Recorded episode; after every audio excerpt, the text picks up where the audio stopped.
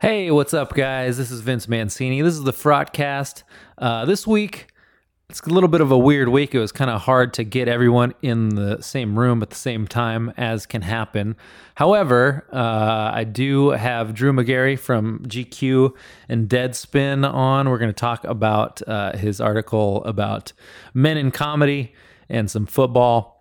Uh, and then after that, uh, we get Matt Lieb on the Skype tube about halfway through that. And then we get uh, comedian Joseph Clitico on after that. Um, overall, pretty good show. We just couldn't uh, get everybody in the same room at the same time. So I hope you enjoy it. Thanks for all the kind words about Ben. Uh, Patreon.com slash Frotcast if you want to donate and enjoy the show.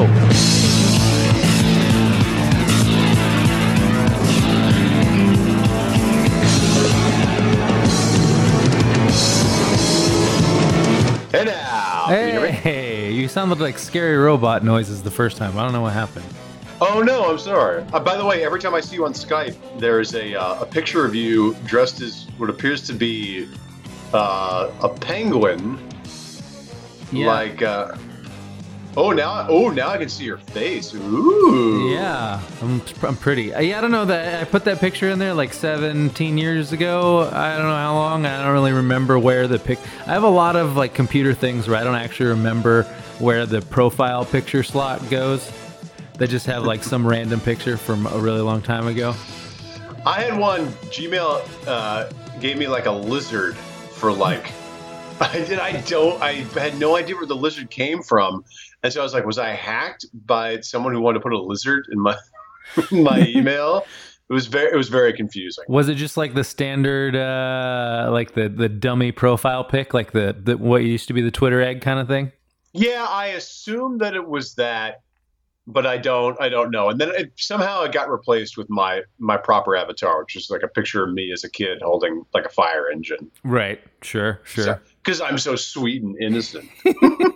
yeah, you should play that up. Do you still uh like do you ever have to do any professional things where you know like someone from like MSNBC ends up having to see your your weird lizard avatar? Uh, You know, I've I've had to send headshots like for okay, so this was like mm, six years ago. I needed a professional headshot, and my my brother-in-law, who's a photographer, when he came, we went in the backyard and he took pictures of me, and that's what we used for like my headshot, and that's what I still use. And every time we use it, people were like, "Hey, Drew, when are you coming to kill my family?" Oh, that good, huh? yeah, but it was I I'm always like it looks like a nice photo, but then you know it's it's online. Like people will shit on you Yeah. re- regardless. Like it could be you like with a picture of your kids like picking apples, and they'd be like, "Nice apples, loser. yeah. Nice kid, stupid.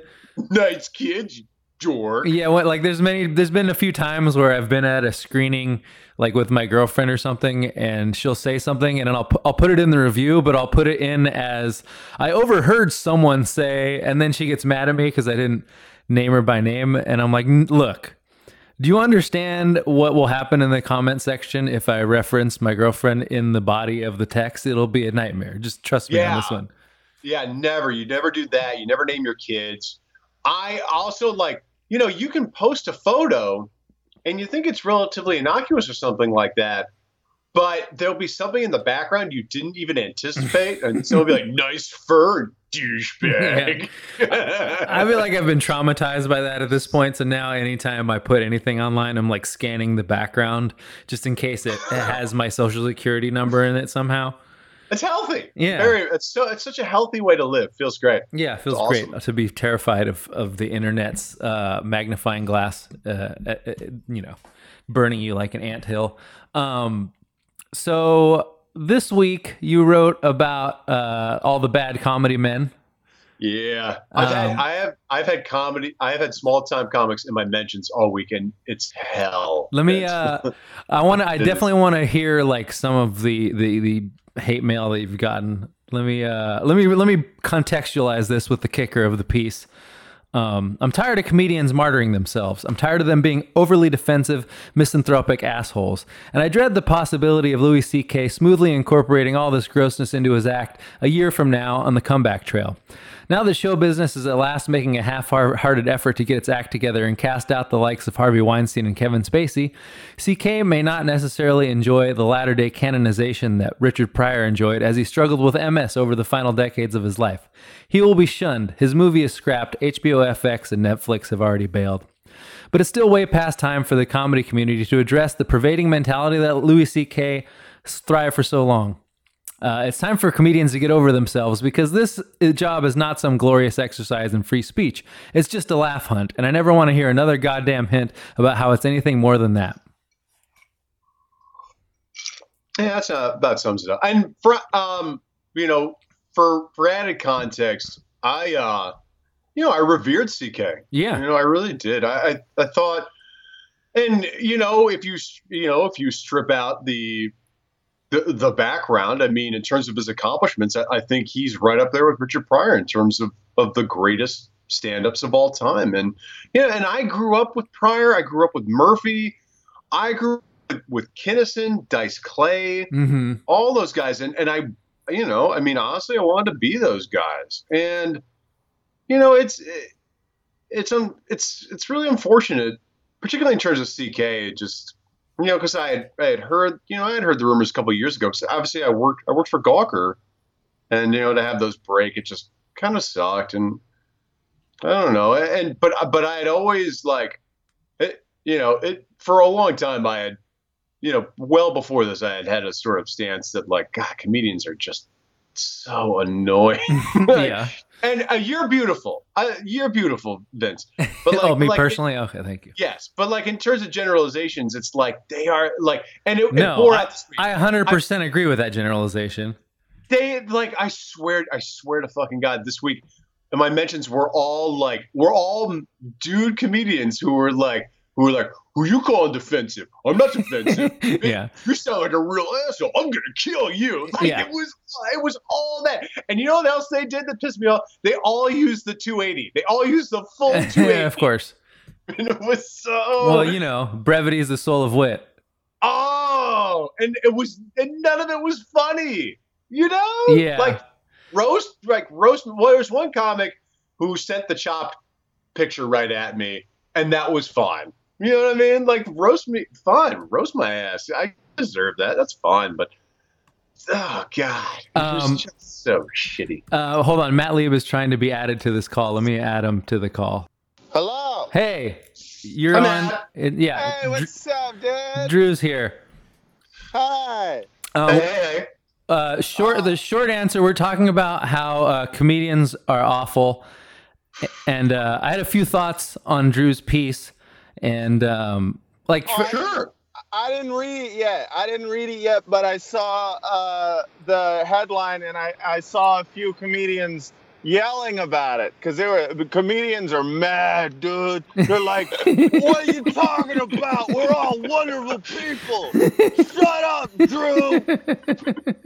yeah, yeah. That was that was exactly it. That was that was exactly the reply. Um, oh man, it's so, great. It's like people that they're just like, "Oh, oh, so I'm gonna listen to some guy who writes." things on the internet and it's like we're all just really trying to get on the internet yeah Your um, virtue signaling. Only a rapist would say male comedians are scumbags. I did. I, I Vince. I, I, literally got a not all comedians. Oh, of course. And, and like from multiple. Oh, you're really you're really generalizing, you anti-comedianite. Yeah. well, I think you're right, but I also I, am I'm, I'm kind of a structuralist um, in terms of this because sure. um, like if you look at how comedy works, it requires like living in a big city, um, probably not having like a, a, a, great job. Like you have to be out there every night, so you can't have like a, a great personal life. And it's also the last uh, place where like anybody can just come off the street and like have an audience. So it's already attracting the it's it's attracting at once the dregs of society and it's attracting like people that are uh, independently wealthy and can afford to live that lifestyle. And it's just just a miserable lifestyle. So, like, I agree that comedians are uh, defensive and misanthropic in general, but I also Wait, think wait, I also think that the lifestyle um, could only sort of breed this kind of like it's so brutal to do, and you basically just have to spend the entire time suffering. That the people that do it are definitely the kind of people that will romanticize misanthropy. Bro, bro, are you saying that it is unhealthy for a group of misogynistic, uh, fucking self-involved, narcissistic alcoholics to hang out together,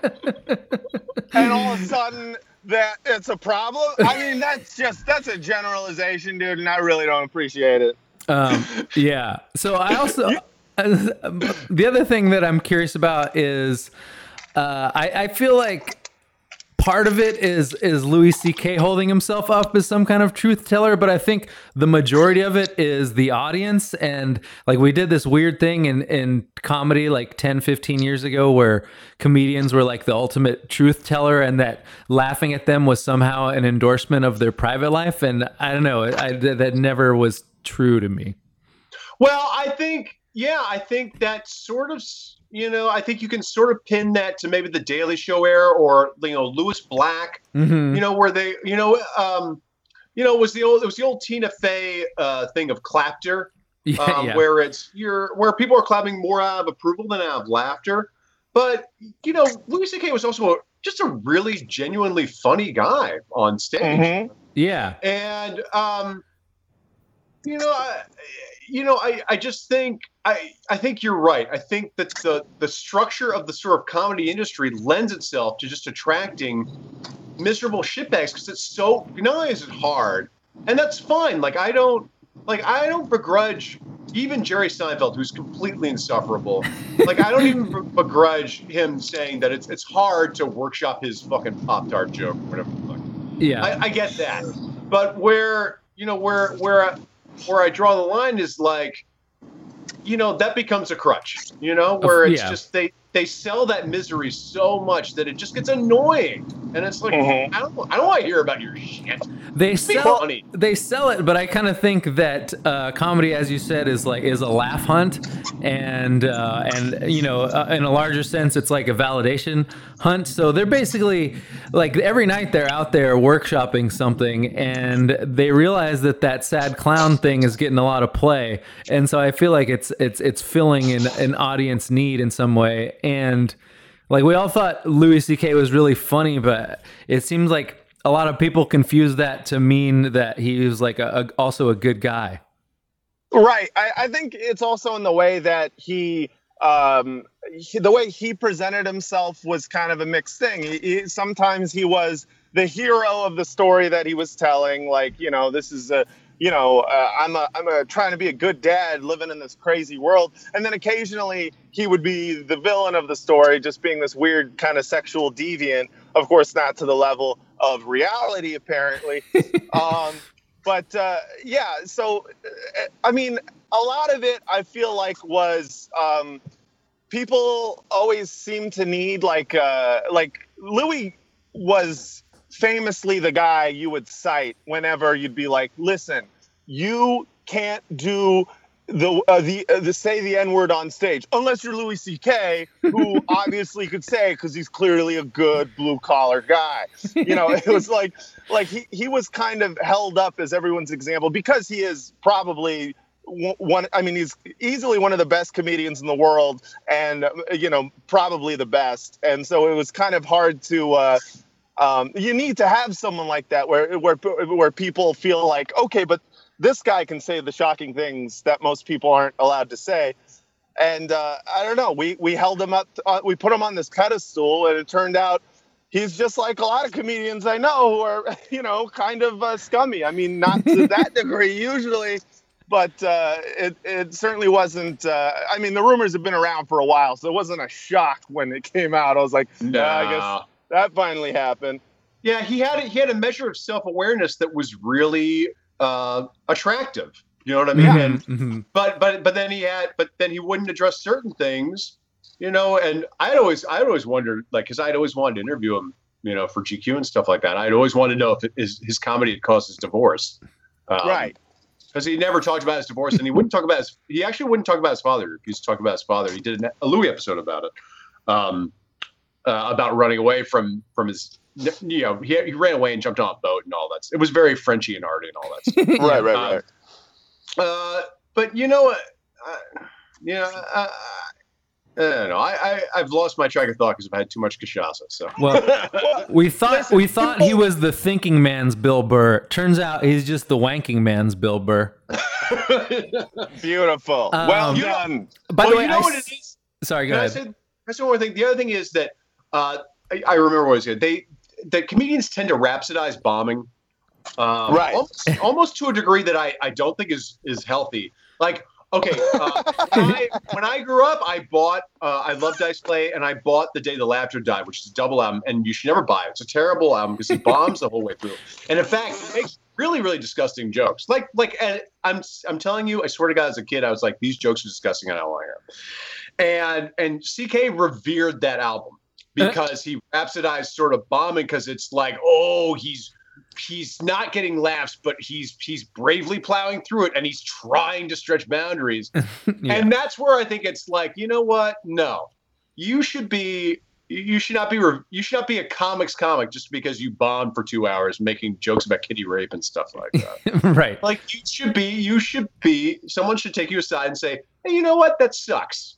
And Yeah. you know don't don't don't pat yourself on the back because you made strangers uncomfortable for fucking 180 minutes doing garbage jokes Right. Yeah, that's the thing. If you're gonna if you're gonna do garbage jokes like that, you know, get the laughs. Like you, uh, it's uh, it's a really cool avant-garde ex- uh, experimental album to have one where you're saying offensive jokes with no one laughing. That's like okay, I guess it I guess it had to exist at some point, but it doesn't really need to to exist. If you're gonna say that shit, you know that, that's the thing. I think a, a lot of people say have offensive material and stuff like that and you know there's audiences that buy it and obviously that's problematic and, and whatnot but uh, if they're getting laughs it's like i understand why they keep doing it you know uh, even if I, i'd find it distasteful. I'm like well they, they found an audience for it and you know yeah maybe it sucks that there's an audience for uh, rape jokes and fucking uh, racist jokes but I feel like it sucks more that there's an audience for like the Daily Showa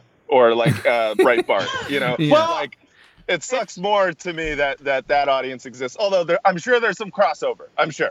and also sometimes people take it for granted that laughter is sort of your default when you're uncomfortable like Right. if someone says something to me that is like really fucked up Mhm. like sometimes i laugh Yeah. like I don't immediately step to them and be like, "You better apologize." Like I don't, because Yeah. I'm waspy and all that stuff. So I'm like, yeah. "Haha!" And then then it's like ten. Then it's like ten minutes afterward where I'm like, "That was really messed up. That person Yeah. should be in prison." you tell Like- you tell you talk about it to somebody else. Um, I, I like I also feel like that Louis C.K. sort of uh, inaugurated. He didn't inaugurate it, but he certainly popularized the style of comedy where you're the hero of your own joke. And Sure. fuck me is that, and then it bit him in the ass because obviously he's not a a hero and. I don't know. I, I would love to think that this is somehow going to make that better, but I kind of think it's going to make that worse. It's might, it Oh, might it'll make, make comedy it so like worse. even more Yeah, self-righteous. Yeah, it's gonna make it so much worse. That that's that's the problem. Is it's like uh, now anyone who uh, has a joke where they're they're ever the bad guy, I swear people are gonna be uh, a lot more like, oh, well, what is it? What is he trying to say? Is he saying that he's a bad person? Yeah. And then everyone's gonna go Yeah. out. Yeah. And that's the thing where, where I disagree about like the sad boy shit. I agree that um, like people put people on a pedestal when they really shouldn't for for being kind of scumbags. But like uh, I, I I do think that there's uh, it, it, there's a level of like dishonesty that that really pisses me off a lot more with comedy when it's just I am the hero. I'm in this world and everything else around me is racist, sexist, homophobic, Islamophobic, and I just got to set it right through jokes. And it's like some people can pull that off, but a majority of people uh, are lying. Even the ones who are pulling it off are are are lying, and that and so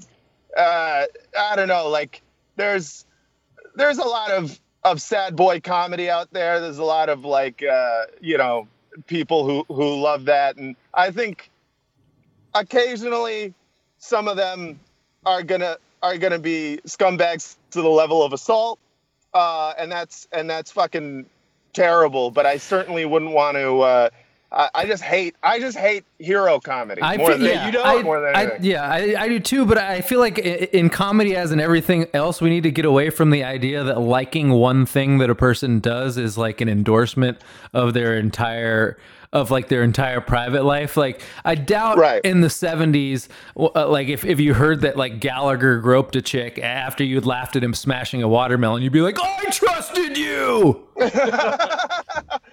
yeah, that's true. Right, you're You're like, no, I was Yeah, mean, laughing at you smash a watermelon. I don't give a fuck. Yeah, it's something we. I mean, it's something we. You know, we harp on at Deadspin about you know ascribing sort of moral. Um, you know, uh, you know, ascribing moral success to professional success as an athlete. You know, which which happens a lot. You, you people when when a when a shitty guy like Big Ben, you know, uh, does what he does, but then wins a Super Bowl, he gets the soft focus ESPN profile because he redeemed himself through winning. But he's still Yeah. just you know. Uh, and I actually, I, I, I totally agree, Matt, that there can be, there's a total danger of overcorrection where, you know, you don't want the comic who is Nev Schulman in an elevator with his fucking hand on his heart. You know, I just saw that this week. God, can you can you like uh can you give the background on that so for people who didn't see it maybe? Nev Schulman was the guy on Catfish. And First of all, I can't, it's Neve. oh, is it? All right. So it's Neve. And Neve, who, by the way, he emailed our, our own Lindsay, Lindsey Adler this week. he actually actually copied her on a group email, being like, "I don't, uh, I don't actually want to talk to Deadspin. I don't want anything to do with them." Like, and copied her on it, and she works for Deadspin. It was very funny. Yeah. Anyway, Neve, it was. I think it was. It, oh, it was after Ray Rice because Ray Rice knocked out his fiance in an elevator, and Neve stood in an elevator and took a selfie with his hand on his heart and said, "I declare this ev- elevator abuse free," and then tweeted it, which was just the most legendary Ugh. thirsty idiot thing. It was just so awful. And um, you know, not not to not to get off topic, but it was like like I, I I totally see the overcorrection. My my my real beef is that like I just I don't ever want to hear comedians drone on about comedy. You know what I mean? It's like Sure. it's like it's like writers writing about writing. Yeah. Like yeah. it's you just just want to throw yourself off a cliff where it's oh the, I, when the I completely sing- agree. and and Jerry Seinfeld's the worst. He's the worst. My friend went like I I'm I'm shitting you not. Like my my son really likes stand up comedy. Like he loves Jim Gaffigan. He loves Brian Regan. And so I was like, hey, well, let's try Jerry Seinfeld because all right, you're eight. He's he'll tell some stupid, you know, some tame pop tart jokes for you. And I go to Spotify, and the only the only thing for Jerry Seinfeld on Spotify is Seinfeld on comedy. Like him talking for about comedy for an hour, but not doing it. oh, yeah. Ugh. Yeah. Funny. It's funny. Yeah, oh, I wanna Funny. throw- yeah, fuck, I want to throw him off a dam. Get the fuck out of here.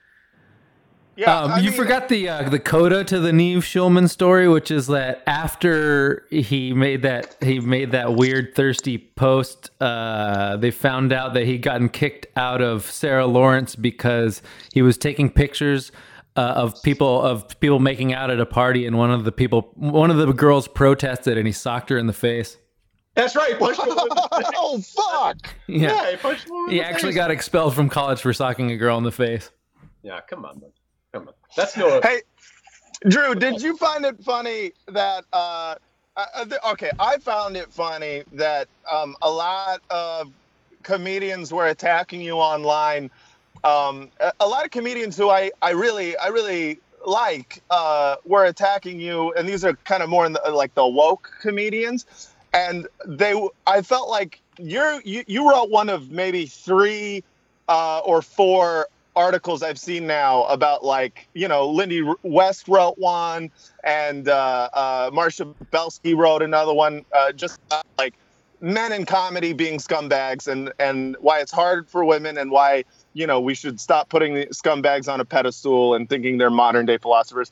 I thought it was funny that uh, people attacked yours specifically. I felt like it was because they're like, hey, a man wrote this one. I can safely go after Drew and and I, I- you know no one wants to fucking uh, troll. You know, uh, well, a lot of people troll Lindy West, but She's not Uh, on Twitter anymore because of the trolling, so that's probably why they couldn't uh, yeah, couldn't go after I her for that one.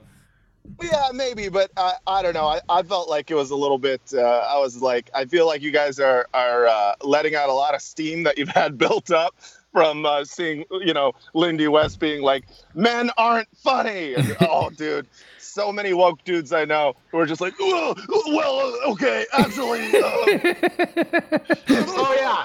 I got I got so many well actuallys, and it was like, wow, you're just all all male comedians, huh? And yeah, you would I would click on the bio, and it would be like, you know, comic, father, husband, you know, like progressive, feminist, Yeah. NPR.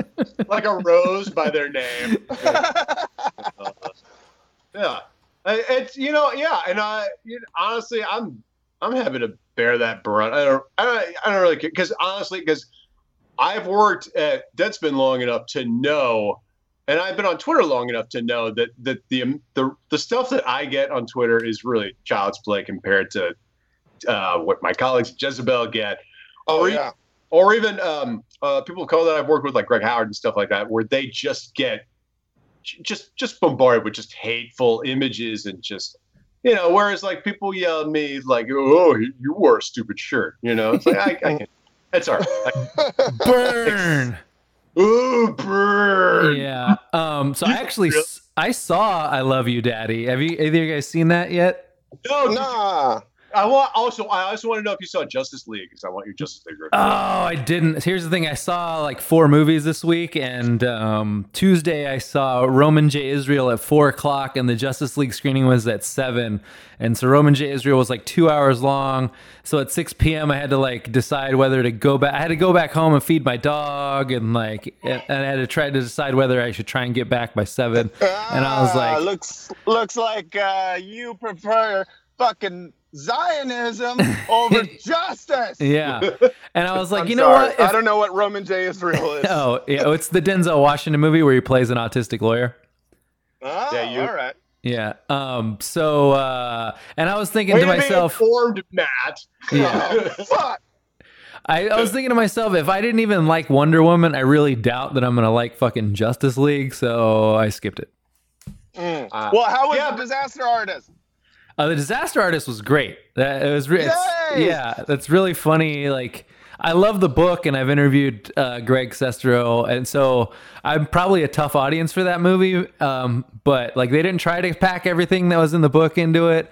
It was like he kind of just um, James Franco was really good at being a weirdo, even if it wasn't like a perfect Tommy Wiseau impression. And it sort of it was like the feel, and it was just it was just a funny romp. It was great.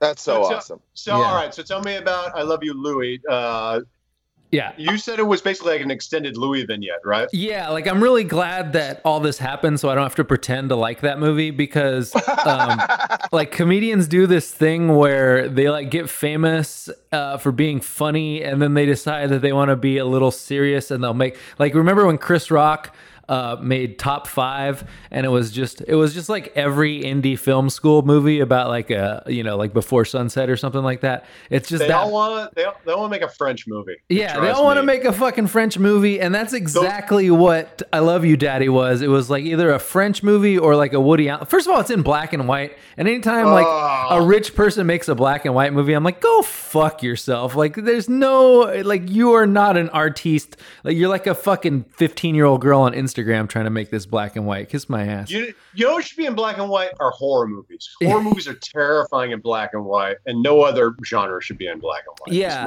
So it's in black and white, and Porno should be in black and white. Hey. That'd That'd be so hot. Dad. I'm sorry. I sometimes I just want to talk. uh, it's like uh, it's in black and white. It's like a comedy of manners, kinda, and of course, there's like a million like jazz standards in the background, and uh, it's like it's about his hot daughter, played by Chloe Moretz, and his. And he's like a TV producer, and he's got this rich, spoiled daughter, and she starts hanging out with this character who's basically Woody Allen, and and Louis's character is trying to deal with the idea of his daughter hanging out with this old perv that he worships. No. and that's the whole movie. And it's like you know, you get to the end of it, and you're like, well, all right, that was a movie. You know, I don't get the the Woody Allen affect either. I really don't. How, how many comedians do you know want to be Woody Allen? It just it's like, I, I, I, you know, all these movies where it's like New York. Yeah. Hey, it's New York. yeah, Uh, Jesus, get over it. That the was- city is a character. It's like you made a whole city into a character, dude. It's like that's like genius. You don't understand genius.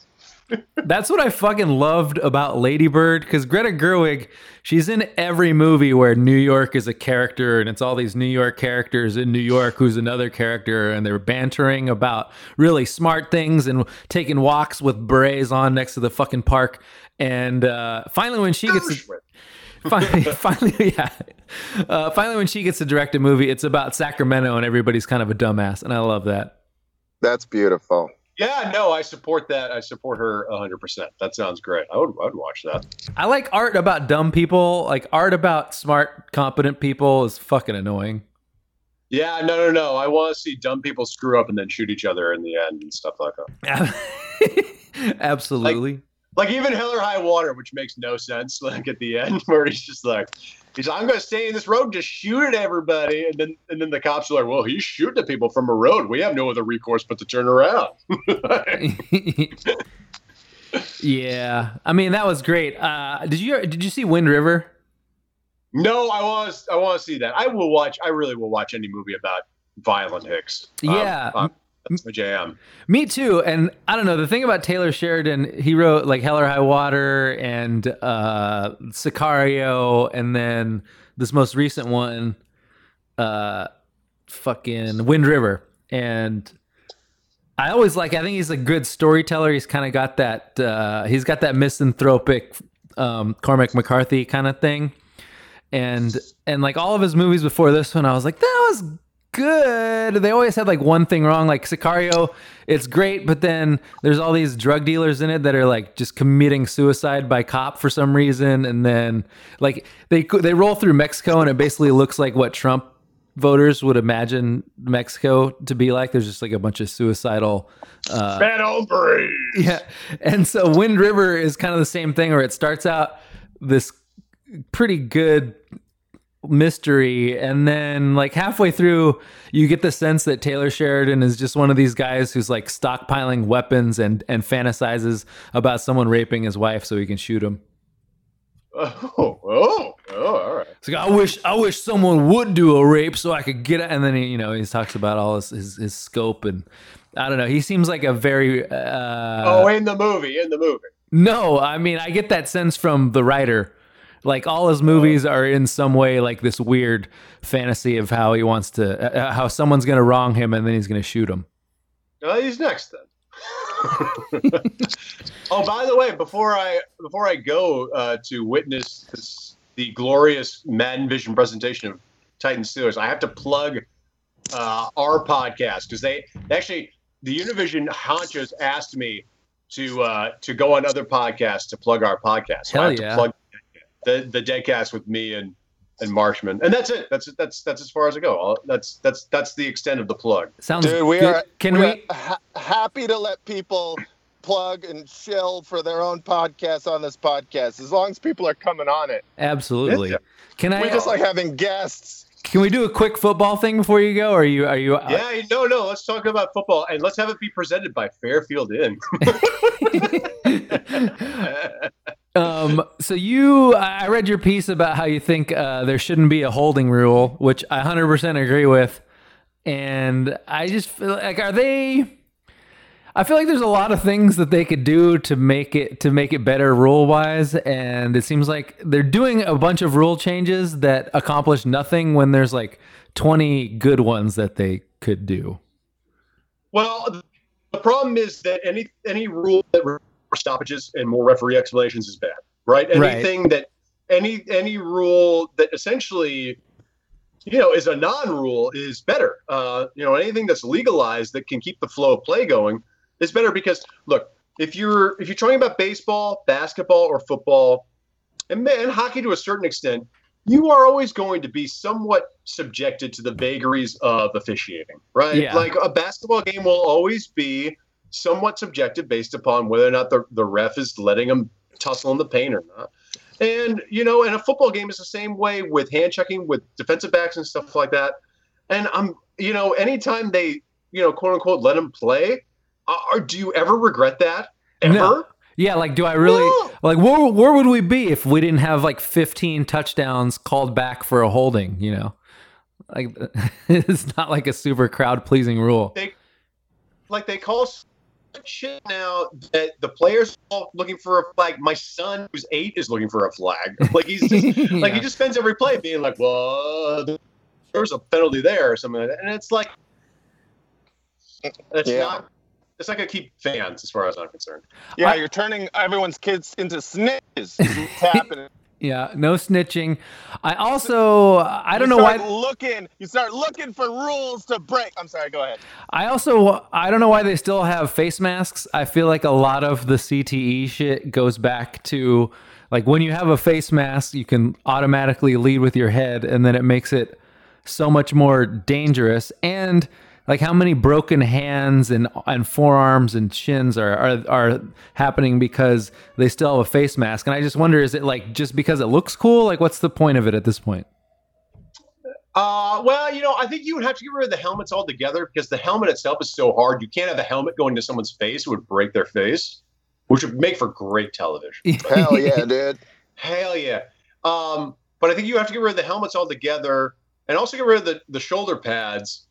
Um, and you know, I, and you know, Aussie football does that, and you know, pro rugby does it, and it would be a, a mammoth sea change to the game, but it's one that is, you know, should not necessarily be discounted. You know, I mean, you know, it's something that Ditka brought up, and if Ditka brings you up, it's stupid. But and yet here I am, allayed with a with a talking block of ham. It's pretty amazing that a guy that dumb still says that uh, he wouldn't let his kids play football. he is the unhealthiest famous person I've ever seen in my life, in person. Really? he is the un. Not, it's not even like I saw him uh, at the Super Bowl. It was the it was the Broncos Seahawks Super Bowl in New York. I saw him at uh, the media or Radio Row, and he looked he looked like a cadaver that was being hauled around by two people. I've never seen an unhealthy. Just number. it was just the way he looked, not like his habits, like he wasn't smoking or, or you know. Like he looked, he looked shriveled, like he was like four feet tall and hunched over, and like just, just completely out of it. He just looked, he just looked unhealthy. He's got that head like a block, or he's almost like a cartoon character, where like his head always kind of looks the same, and and like his body could be shriveled, and you and or or he could be like big and fat, and you'd be like, oh yeah, that's Mike Ditka, because you just you recognize that big square head and nothing else, you know. Yeah, you actually you don't really think about it, but like TV people, all they really need is the head, and you don't really think about the rest of their body. And like it's true, like so many of these people, like Larry King and stuff, like the head will stay relatively intact, but everything from the neck down is like a mummy.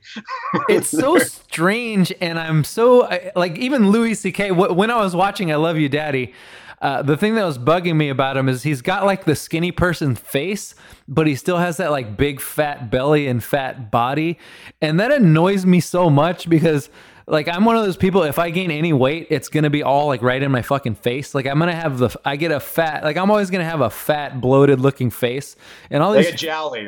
yeah, and these famous people, like they gain like 50 pounds and you don't even notice it in their face. It's so annoying. You are the first person to envy Louis C.K. for his looks, and I'm very, I'm very I mean, other than the fact that he's bald and a ginger, like he's his face is not bad looking. uh, you should see his dick. Uh, ah, all right. we're uh, running so well. all right, Drew. Uh, I can let you go if you need to go. Thanks, brother, man. I appreciate it. Hey, thank you. See you guys. Thanks guys. for coming. Bye. Deadcast, Matt. Drew Magary on Twitter. Bye. Bye. Tight, Um, tight, tight. all right, hold on. You want me to get? I'm gonna get Joe on. I'm back. Hey, all right. So, Joe, did you get to see the finale of Nathan for You? Uh, yeah, I did. I think that's like one of the most brilliant um, hours of hour and a halfs of television. I mean, it's like perfect. It's so. It, it, it- and uh, that whole thing with the uh, escort was like it just came out of nowhere. It was so unexpected. I mean, I guess it makes sense. It was like, you know, uh, Nate, uh, the guy was looking for his long lost love, like Nathan finds love, but it just seemed like it was like something that they organically like fell into, and then it fit perfectly within the fucking show. It was like, dude, is this real? This is fucking crazy. Here, I have a, cl- it's I have a clip. So, I have a clip. all right. Here all you go. play a clip. In the meantime, we checked into our hotel in downtown. You Little guys can hear it, right? And after getting Yeah. unpacked and grabbing Yeah. some dinner, we decided to call it a night.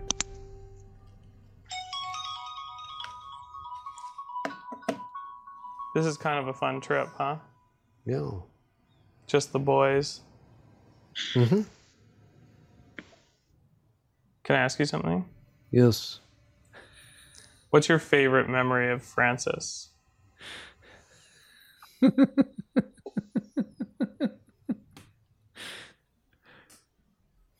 Probably when we were on the bed there together. When you were on the bed together? Yeah. What did you do on the bed? well, I was trying to have sex with her. and then after that, after that, there's just there's like a 40 second pause, and Nathan for you just goes, "That's cool." And And then- then, and then they go to bed, and the guy sleeps upright. yeah, and, and yeah, It's like, on what top the fuck? on top of the covers with his pajamas still on. It was And he's like, "You want you want to go under the covers?" He goes, "No, I'm all right." It was like like that whole season. They're always building up to like they they he, he's always injecting some weird little side scene w- of him being awkward with a girl, and then this one was just like that entire sequence with the escort where he's making out with her. And I've never I'm like I'm always cringing when I'm watching that show, but this time Yeah. I like actually had both hands over my face and I almost fast forwarded it. Dude, yeah, it was fuck. I was I was screaming at the uh, at at my girlfriend. I was just like, I can't fucking watch this. I can't watch this. I can't watch this. It was really, really the most uncomfortable thing I think I've ever seen on television. Where it was just like it beat almost any other reality show. Like uncomfortable moment. It was just Oh. something so bad about an awkward kiss that it makes you want to kill yourself. yeah. Especially, uh, I mean, just that he got the escort to be on the show and. Like you couldn't tell, also- like was it real? Like how real was it, and what does real even mean in that context? There's just like Yeah. levels to it. Well, she she I think at the end there's that moment where she goes, "Well, you want to do it for your TV show, right?" Like she like she's like in on the joke a little bit, like she knows, but he thinks she doesn't know. Like I, I thought that was kind of a cool moment. Do you know what I'm talking about at the very end? Yeah, I, no, not really. Oh well, uh, he she's he asked her to do something. Do you want to? And she's like, "Well, that's the point, right?" And he's like, "What do you mean?" He goes, "Well, this is like for your TV show, right?" And and it it just kind of like it, it, I think she was like insinuating that like you're just fucking with me for your TV show, right? Like this is what you do. And then he kind of like looks at the camera like, "Oh shit." Uh-huh. She fucking knows that I'm just a fucking faking all this bullshit. But sh- I, I thought actually too like that. None of that would have worked if she was wasn't so like cute and like bubbly and like friendly and sweet. You know, like it it She made seemed- it kind of Yeah, like, like, she- you were into the the love shit that was going on. Yeah, like she seemed like a an escort that you could fall for. You're like, that makes sense. Like she seemed, Yeah. she, she didn't seem like a pro, and she was like just normal seeming and cute. Yeah, it Yeah. was it was weird. Like how they find like they found the perfect, The perfect- person. Yeah, Um, while you guys are both yeah, it here, was fucking amazing. Uh, I do have a, a, a comedy. Really, are you vaping? Is that you vaping? Well, wait, can, can- no, no, no, no, I'm not vaping.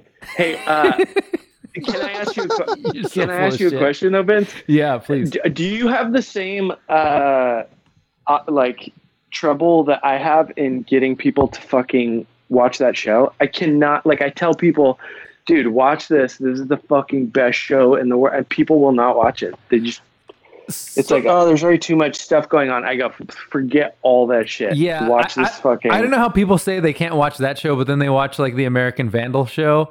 I tried to watch that, like like the five, and it was just the first five minutes, and it, they're setting up the. You're for sure vaping. yeah. I'm not, dude.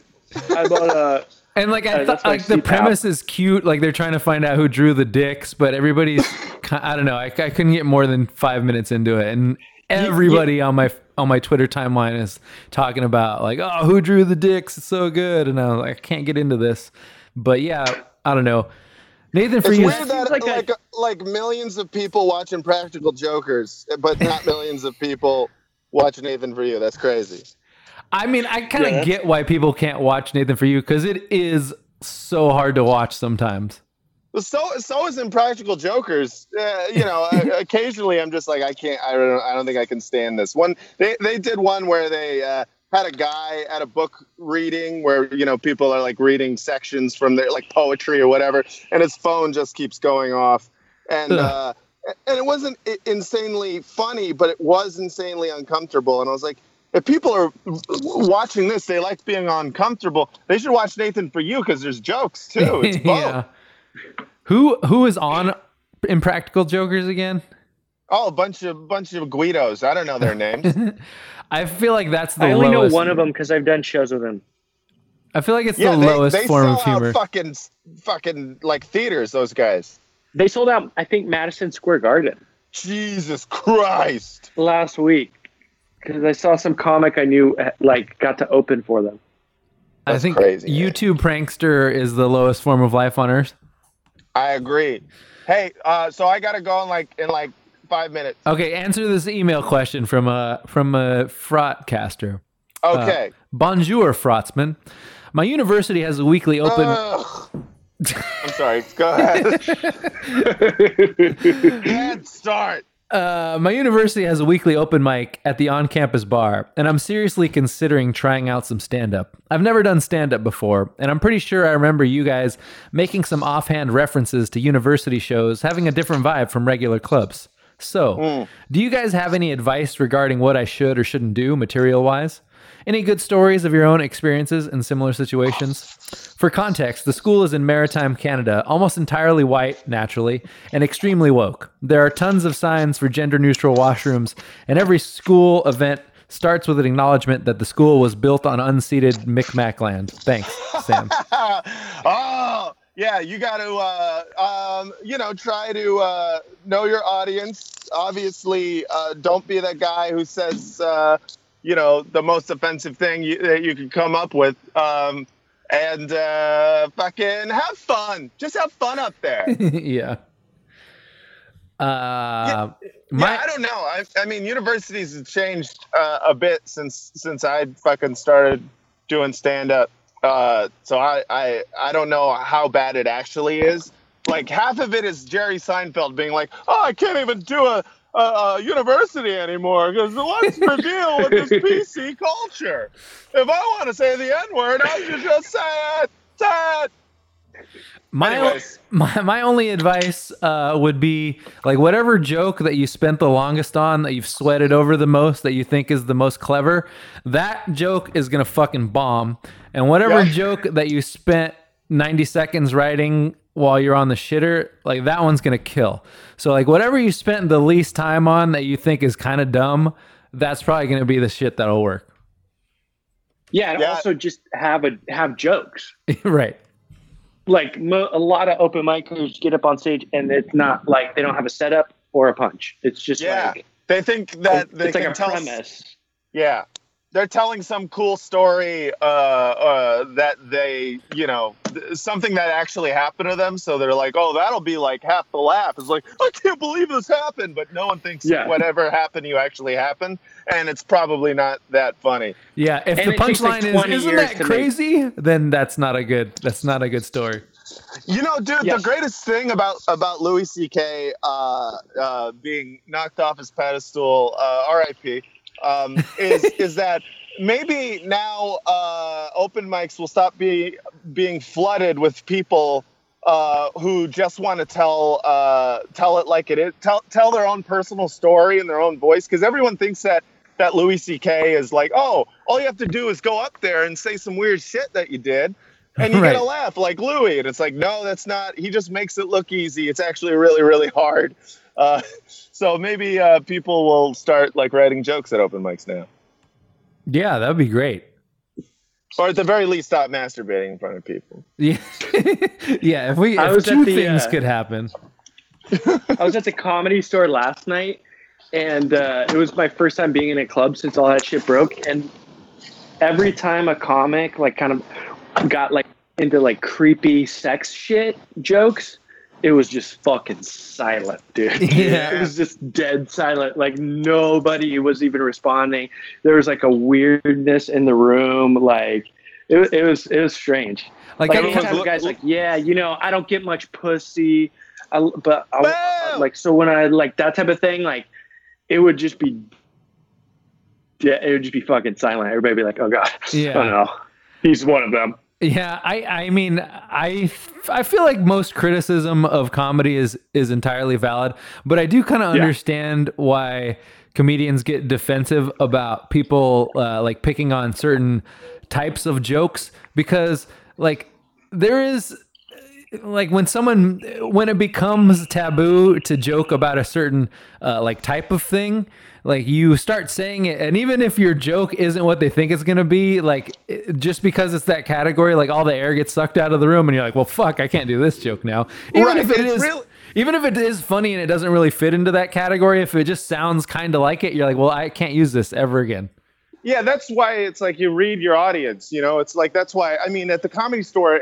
you really you don't know whether or not people are gonna. They're sensitive now to it because of the shit that just happened. But usually, a comedy store, you can see some pretty, you know, some pretty crazy shit. People saying some some wild wild shit. But uh, you know, at a fucking you know uh, Canadian university.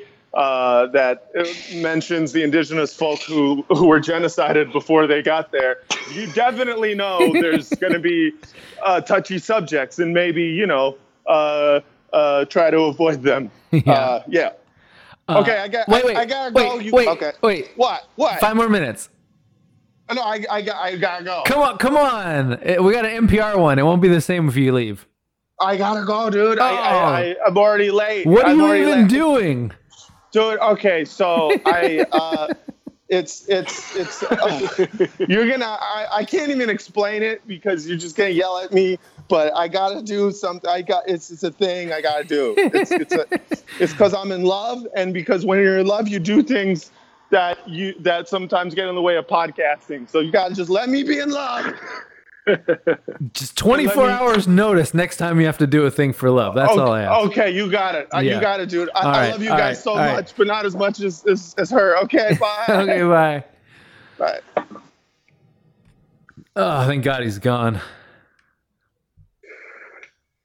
What up, bro? Yeah, dude. Uh, that was the fucking.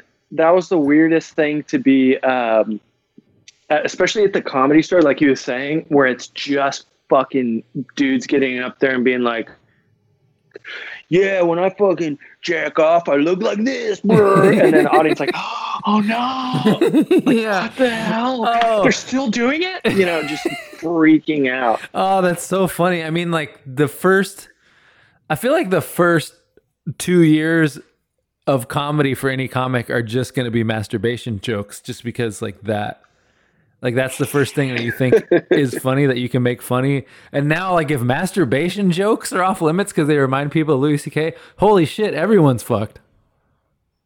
Yeah.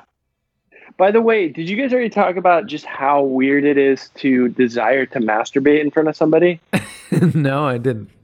Le- uh, I I mean, I you I look more dignified taking a shit. Like I, I Right. there was there's been like a few times in my life where I've just like randomly like the screen go the computer goes off and I see myself in the reflection or I fucking see myself in the mirror. I look look over and I see myself in the mirror masturbating. And I'm like, I just get sad, and it's just like, fuck, and I Yeah. just stop immediately. Yeah, like, Like, you're just like, what am I doing? I'm an animal. This is disgusting. yeah, it's like when uh, you know how when people think that having mirrors all around when they're having sex is going to be super sexy. Like every time I catch a glimpse of myself thrusting or something, I just Oh, it yeah. looks so weird. Like I don't want to see that. Definitely the side of myself. No, it's always your with- gut. yeah, your fucking gut, hanging down. like you're breathing heavy Or and your I guts think I look going way more out. ripped than I actually do. yeah, your guts Yeah. going in and Your out, hair's and like fucked up. your dick's going up and down while your while your like fat gut goes in and out as you're breathing. It's so gross. Yeah, dude. You're, and I always like look at my hair. Like I'm just like, God, I can't believe my fucking hair looks so stupid right now, and she's not saying anything. Or Yeah. yeah, the the the um the Louis C.K. thing is uh, I- mean, dude, it's it's a bummer when you see like all these guys. Like you're like, oh no, that so there now there's no more Kevin Spacey. Now there's no more Louis C.K. Like, but you're at, at the same time you're like, well, if those dudes have just got to just fucking die, like go away in shame, Yeah. so that it gets like better for women, Mhm. then uh, obviously that's you know. And I'm sure there's like I'm sure there's like dudes like the the the thing with the Louis C.K. thing is like I, I, I do think it's weird that people lump it in with like uh, Harvey Weinstein and Kevin Spacey. I, I guess it makes sense because it's in the but it, like what he did is not the same. It was, it was Right. awful, I mean, it's gross. Yeah. It's like but like you have, you have to admit that there's like shades of creepiness, and his is like a little a little lighter shade Yeah. of creepiness than like you know Harvey Weinstein. yeah. There's Um, also illegal and legal. You know what I mean? right. I do. I do think it's funny that Well, he that's- keeps saying like, You jerking off in front of someone's illegal. "Oh, in your ho- are you sure? Like in Pretty- your hotel room, you can't just jerk off in your hotel room. Like, hey, you're this is my hotel room. I don't think you can block the door while you're jerking off. I think that's pretty much. But uh, did, a did they say he blocked the door? Yeah, someone said he that's what- blocked the door. Oh, God. Yeah. I thought that was like the Weinstein thing. I thought it was just that like he sat down, jerked off. But and by the way, too, like how long was he fucking jerking? Like if you were like, hey, you have to jerk off in front of these two girls that are giggling and laughing, it would take me 25 minutes. there was no. There'd be no way that I could complete. That I could There's come to no completion. way I could fucking do it, dude. There's no chance. I would be so. Yeah, I also love that he was like, "Oh, uh, well, you know, I thought it was okay because I asked." It's like, "Oh yeah, you didn't just lick your palm." Like that's like, I usually ask by fucking spitting in my hand, but yeah. this time I used words.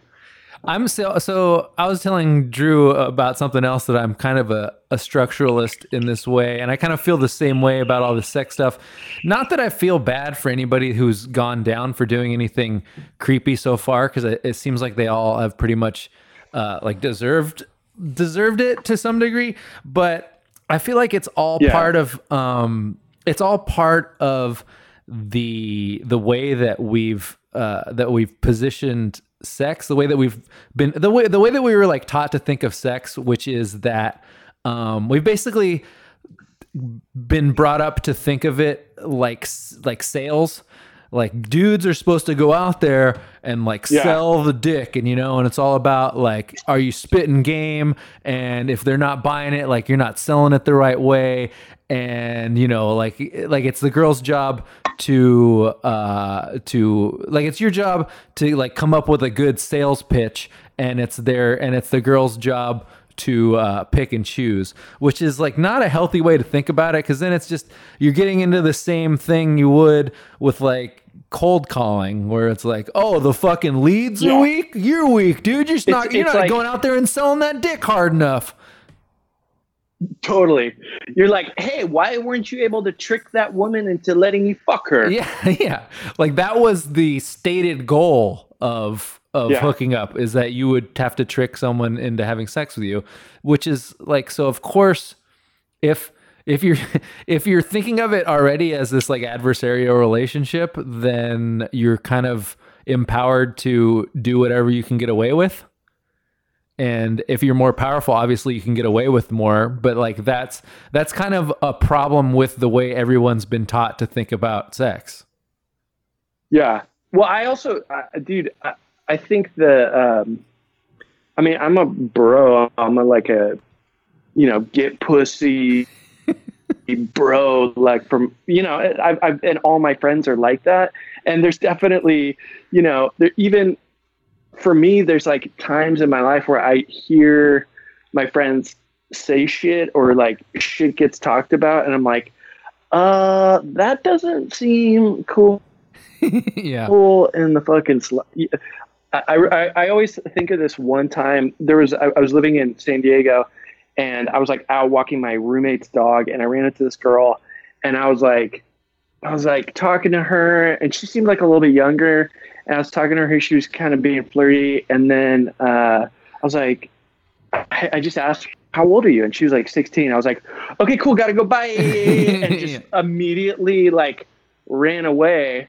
And uh, the next day, I'm like in my living room and I hear a knock on the door. I open it and it's her. And she's like, hey, like, just wondering if I could like come in and hang out with you. And didn't. And I was like, fuck no. like, get the fuck. I remember I I literally laughed so hard. Like, I was like, no way. Like, get out of here. Are you crazy? It probably traumatized her, like, uh, just doing that. But How old were you at this point? Sto- I was probably like 21 or 22. Oh, okay. And but but when my uh, when my guy friends, um, the, or the I was living with three guys at the time, and every single one of them was just like, "Bro, you, I would have fucked that girl, dude. Like I would have fucked her. Why didn't you fuck her? You should have fucked her." It was. I remember just thinking like, "You guys are fucking out of your mind, dude. You're like." What? Yeah, yeah, yeah. Like you wonder if they're serious or if that's just like what we're supposed that like what they're supposed to say in that situation. Yeah. Yeah, like, exactly. I, well, no, I could tell they were serious. It's just like, and I think I think there's something in comedian cult. They were all the guys too. I gotta say that they were all kind of guys. There's also something where it's like a lot of these dudes that are doing this sexual harassment, James Toback, Harvey Weinstein, Louis C.K., are not guys that like women are were probably falling over themselves to to have sex with. Mm-hmm. You know what I mean? And it's like, I think, I think guys when they're younger, like they, they, and they're not like women aren't giving them attention. They can get so they can go so dark in their minds Right, about right. women. You know what I mean? Yeah, like where it's very And, like they're just very like women, adversarial. like okay, and, and yeah, completely. And and so I think that plays into it, and I think in comedy in particular because every dude, ninety nine percent of the dudes are not guys that could get fucking laid ever, you know, and, and so there's a lot of that. Yeah, I I, mean they is what I'm get what they want by being kind of pushy. Especially, I mean Harvey Weinstein, like that was his entire life was like getting things that he wanted by being pushy. Yeah, and, and Louis C.K. was not known to be a nice dude.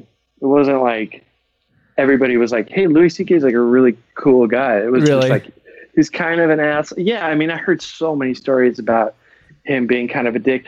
And, and if he wasn't a dick, he was definitely like like he wasn't one of these guys that was like, you know, like I, I remember going up to Patton Oswalt like when I was younger and just being like, "Hey, man, like I love your comedy. I think you're the best." Like that, and he was so like nice Yeah, the, and um, I, I know people have done that to Louis, and he's just kind of like, okay, man, I, I gotta go, I gotta go, I gotta go. you know, just like yeah, stop talking to me. Why are you talking to me? right. Type of guy.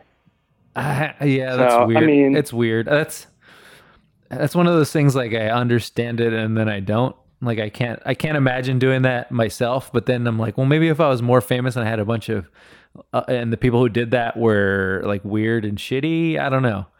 Like I see when I see Dave Chappelle do comedy and I see the people that show up and like the the assumption of, of things like the, the the things that people assume that they can shout at Dave Chappelle like as if they're the only two people in the room.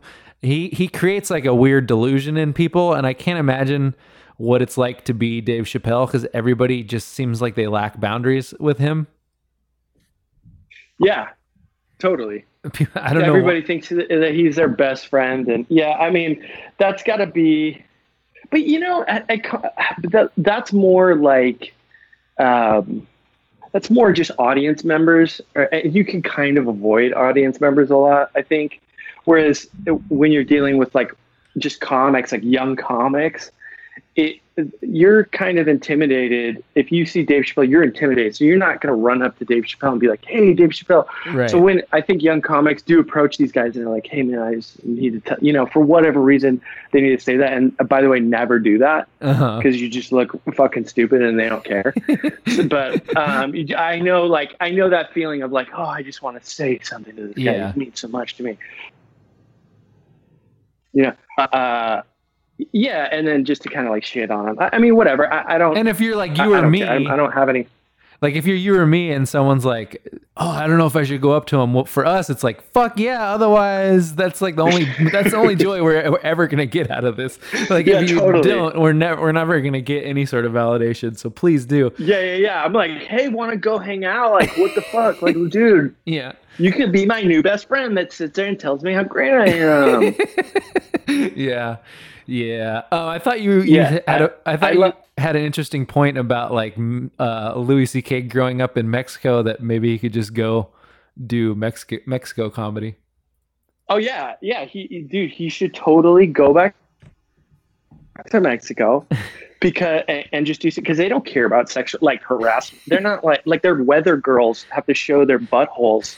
They're just like they consider the whole weather report just a reason to jerk off. Like they're Uh-huh, like, uh-huh. oh, you just masturbate during the weather report. uh-huh uh-huh Like they don't, so they don't care if you're fucking masturbate. If the dude's masturbating, he should just go there, and he could literally probably do bits about how he masturbates in front of women, become the biggest comedian of all time in Mexico, and then come over to the U.S., play stadiums here for like all Latin audiences. hmm Bang! He never has to get out of the game. you should be his manager after his his his manager Yeah. fired him like that should be you so the question i have is if he had been open about this in his act for all these years how he like used to you know i kind of feel like if he would have just admitted that he did this like seven years ago it wouldn't even Yeah. be an issue really Oh, you're dude. You're so fucking right. Yeah, eh, that's a great point. it's like i mean i understand like i feel like he always recognized that it was a mistake but instead of instead of just owning Dude, he would have been a he- he. they like tried to have been a destroy people. Yeah. he, he would have been a feminist hero because they would have said, "Look, this is this guy owning his own sexual fucking. This is like what His we sexual need." dysfunction. You know what I mean? Yeah. Yeah. Like fessing up to it. Because I'm sure for decades, well, I'm sure for decades he's been, or uh, I guess it has only been a decade, but I'm sure ever since he's stopped doing this type of shit, like he's basically just, God, it must just feel like the bomb, like there's just a fucking bomb about to go. You know, like you're just Yeah. watching the the time ticking down. I mean, Well, he must have just assumed that he was going to get away with it all this time. Weinstein. Right.